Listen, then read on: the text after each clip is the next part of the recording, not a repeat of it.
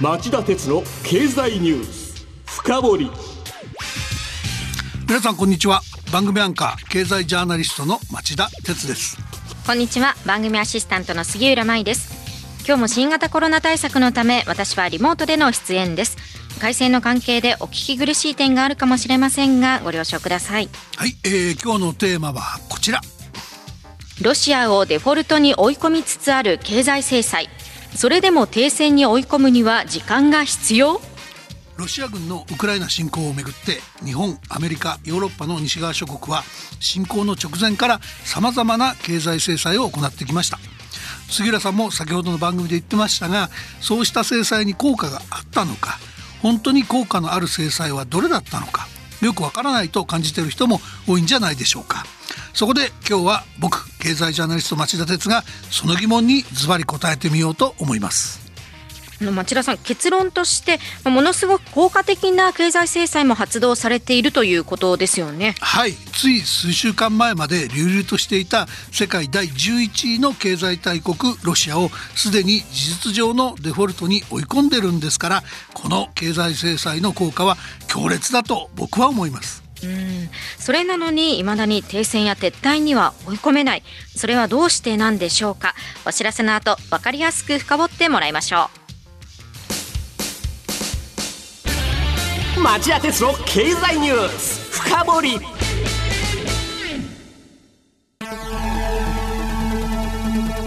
番組アンカー経済ジャーナリストの町田哲です。アシスタントの杉浦舞です金曜日午後4時からは1週間の世界と日本のニュースがわかる町田鉄の経済ニュースカウントダウン。午後5時35分からは経済ニュースをとことん掘っていく町田鉄の経済ニュース深掘り。そして午後11時からはエコノミストにじっくり話をお聞きする町田鉄の経済リポート深掘り。金曜日にこの3本を聞けばあなたも経済エキスパートに早変わり。就職活動でも強い武器になりそうです金曜日は忙しいあるいは聞き逃したという方も大丈夫。ラジコなら1週間いつでも聞くことができます。また公式ツイッター町田鉄の深堀三兄弟もぜひ検索してフォローしてください。激動する時代の中で確かな視点を持つためにも町田鉄の深堀三兄弟ぜひお聞きください。今日の深掘えまずはこれまで日本アメリカヨーロッパの西側諸国がどんな制裁をどんな風に実施してきたか説明しましょうかね。はいお願いします。一連の制裁はざっくり言うと4回に分けて発動が発表されてきました最初が2月22日。最後はアメリカのバイデン大統領が今週火曜日に発表したアメリカ単独の制裁。ロシア産の原油や天然ガス石炭などエネルギーの輸入の全面的な禁止措置です。はい、えー、昨夜の臨時 G7 主要7カ国エネルギー大臣会合はこのアメリカの制裁に日本やヨーロッパがどう連携するかを表明したものだと思ってください。でこの後一つ一つ検証しますが結論言っておくと軽い制裁つまりロシアの国力を削ぐには効果の乏しいものから始まりだんだんエスカレートしてきた経緯があるんです。うん確かにそういう感じありますよね。では最初の2月22日の制裁から聞かせてください。はい、えー、この制裁第1弾はロシアのプーチン大統領が親ロシア派武装勢力が実効支配するウクライナ東部の一部地域についての独立を承認した上で、えー、平和維持を口実にこの地域にロシア軍を派遣する方針を決めたと発表したことを受けたものでした。はい、で中身としてはアメリカがインフラ整備と軍需産業の資金調達を担う、えー、ロシア国営の大手2銀行、えー、つまり VEB、えー、国営開発対外経済銀行と、えー、軍とのつながりが深い、えー、プロムスビジャバンクを対象にこの2行がアメリカ国内で取引できないようにすること、え、それから国債や、え、政府関西などを念頭にロシア政府が西側で資金調達ができないようにすること。えー、最後に、えー、プーチン大統領側近の政権幹部や家族らの、えー、個人の金融資産も凍結することの3つでした。ヨーロッパ諸国もそれぞれの国や地域内でロシアの銀行の取引を制限し政権幹部たちの個人資産を凍結しましたよねこの時一連のヨーロッパの対応の中で一番注目されたのはドイツの対応でしたよね。はいロシアとドイツを結ぶ新しいガスパイプラインノルドストリーム2の認可手続きを停止しました。はい。ドイツはこのノルドストリーム2に巨額の投資をしてきていた上これを止めると先行きの天然ガス調達にも大きな支障が出ることから、まあ、ショルツ首相は一転して一貫して慎重でした。それがまあ一転して、え認可手続きを停止するって発表したんです。ただですねこれその話題性の大きさとは別にして新しく作るものですから現在の輸入輸入に響くようなそういう制裁ではなかったんですね。確かにそうですね。ちなみに日本もこの翌日制裁措置を打ち出して欧米欧米と足並みを揃えてますがやっぱりロシアに決定的打撃を与えるものはあまりありませんでした確かにそういう評価が多かったですよね。そこで出してきたのが第2弾の制裁でした。はい、あの2月24日にロシア軍がウクライナへの侵攻を開始したことを受けて行われた追加制裁がこの時の制裁です。で中身はアメリカでいうとロシアの軍事バイオ宇宙航空宇宙産業で使われる半導体通信機器などのハイテク製品のロシア向け供給を停止することとロシア最大の銀行ズベルバンクと他の金融機関4社を制裁の対象としこれコルレス業務っていうんですけどアメリカ金融機関との取引を原則禁止することの日本柱でした。でただですね、えー、金融関係の制裁の本丸と見られていたロシアの銀行を国際決済網 SWIFT から排除することなどは含まれていませんでした。でアメリカのバイデン大統領はその理由としてヨーロッパの反対があって実現できなかったと説明するようなありさまでまあ制裁としての力不足感迫力のなさが否めなかったんですね。うんロシアからのエネルギー供給が途絶えかねないとしてヨーロッパの国々では慎重論が多かったですよね。侵攻直後なのになんか肩透かしな内容だなというのは感じました。その通りですね。そしてまあようやく第3弾になります。アメリカヨーロッパカナダの6カ国と EU ヨーロッパ連合が2月26日に日本が翌27日に発表した追加制裁です。ロシアの大手銀行数行を国際決済網 SWIFT から排除するほか、えー、ロシアの中央銀行にも初めて制裁を課してロシアの外貨準備を凍結ロシア通貨ルーブルの通貨防衛をできないようにしたものでした。ようやくスイフトからの締め出しが実現したんですよねただですね資産額でロシア第一のズベルバンクと国営ガス会社ガスプロム傘下のガスプロムバンクが対象バンクが対象外となったため、えー、メディアの多くは抜け道があると批判しました、えー、そういった側面があるのは否定できませんがまあ、その一方でロシア中央銀行が海外の中央銀行に持つ外貨準備の凍結という強烈な措置があったこともまた事実なんです。というのはロシア中銀は昨年末の時点で実にロシアの GDP の4割に匹敵するおよそ6300億ドルの外貨準備を持っていたからです。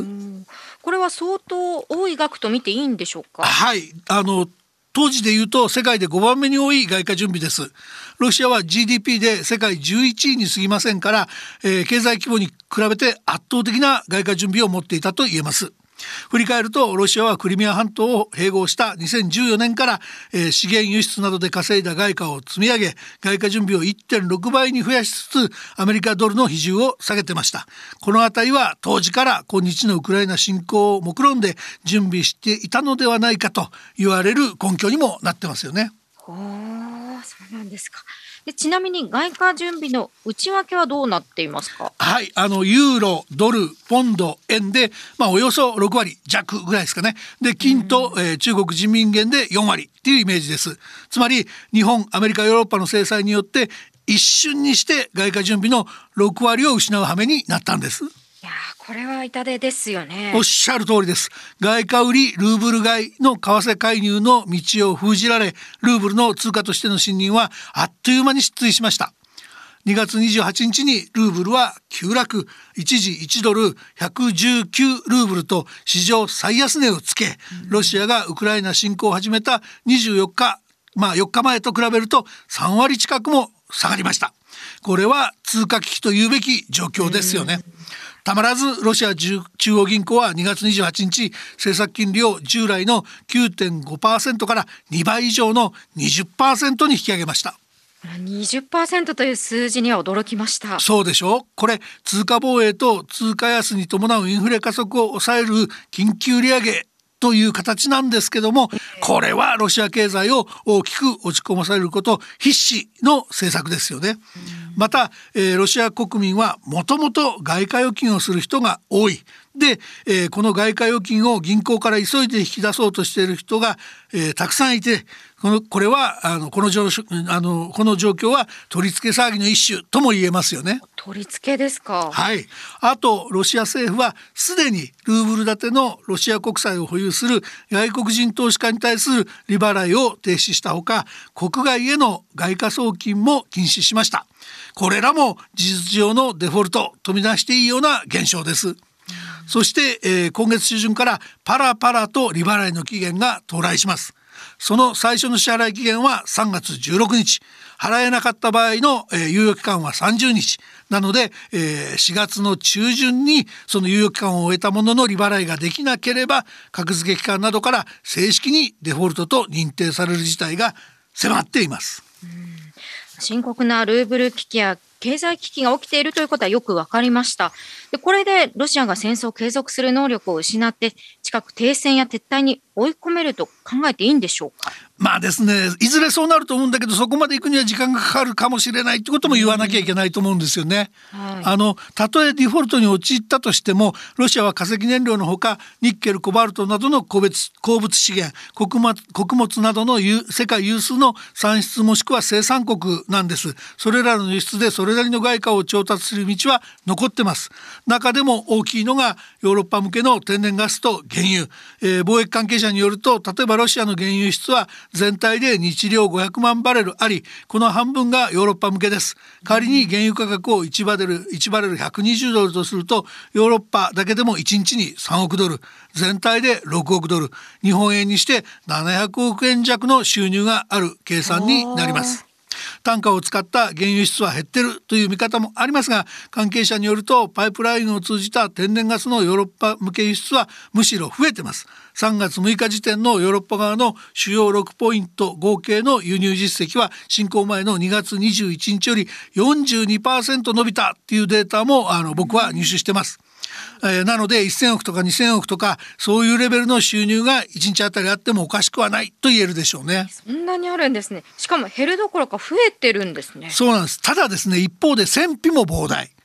あのイギリスのコンサル会社ザ・センター・フォー・エコノミック・リカバリーなど3社が連名でコンサルタンシー EU というオンラインプラットフォームに掲載した試算によるとロシア軍のウクライナでの戦費は1日あたり2.3兆円に上ると言います。これいくら天然ガスの収入が多いと言っても桁違いに一桁多い水準ですよねうんね、とても追いつきません。でこう見てくると、えー、停戦や撤退まで時間がかかるかもしれませんが確実に制裁は効果を発揮してロシアの国力を削いでるはずです。でもですねもう一つ逆にそういう背景があるからこそロシアが焦っていて非人道的ななりふり構わぬ攻撃に走ってるんじゃないかとこういう見方もできるんじゃないかと僕は思っています。なるほど以上今日の深掘りでしたさあ今晩11時からの町田鉄の経済リポート深掘りのテーマはザポロジエ原発制圧の制圧問題の教訓チェルノブイリや福島を上回る深刻なリスクとはゲストに原子力発電と核軍縮の第一人者鈴木達次郎さんを迎えてお送りします。それでは今夜11時に再びお耳にかかりましょう。さようなら。